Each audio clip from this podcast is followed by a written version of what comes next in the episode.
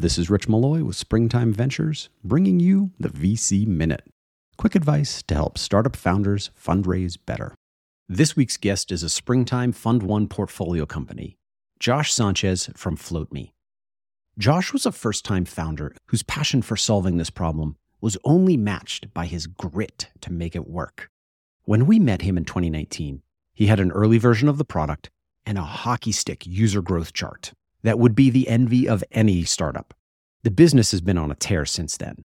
We love Josh. He is a great guy building a mission driven fintech company that is producing great results. I'm Josh Sanchez and I'm the co founder and CEO of FloatMe. What FloatMe does is we have a big vision to revolutionize access to credit and savings through personalization and alternative data. Who we do it for is the mission. And our mission is to help the low middle income achieve financial prosperity. I think they're America's backbone.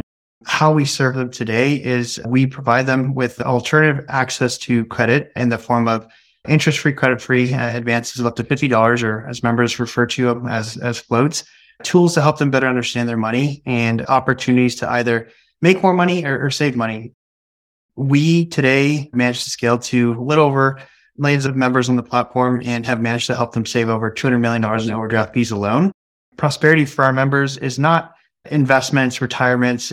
It's being able to do two things, access credit and build savings.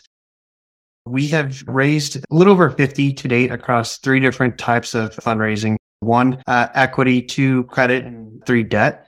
On the equity side, we've raised 20 to date. 16 of that was led by Foundry Group in December of 21 for our Series A. On the credit side, we have raised a $25 million credit facility, and that's to help fund the lending component of the business. And then third is venture debt, which is typically associated once you close your Series A financing event. So I've been going at this for what feels like six years now. And over time, I've learned a lot of things the one piece of advice or lesson that always stuck with me was, especially as a first time founder, is you have to demonstrate accountability. And what that means is you don't have that credibility that a second or third or fourth time founder might have. It means showing how you're communicating progress every single week, month over month. And it means having that discipline to hold yourself accountable to that. I like to think that people invest in that discipline and, and demonstration of accountability. For a first time founder, I, I, think that's super important.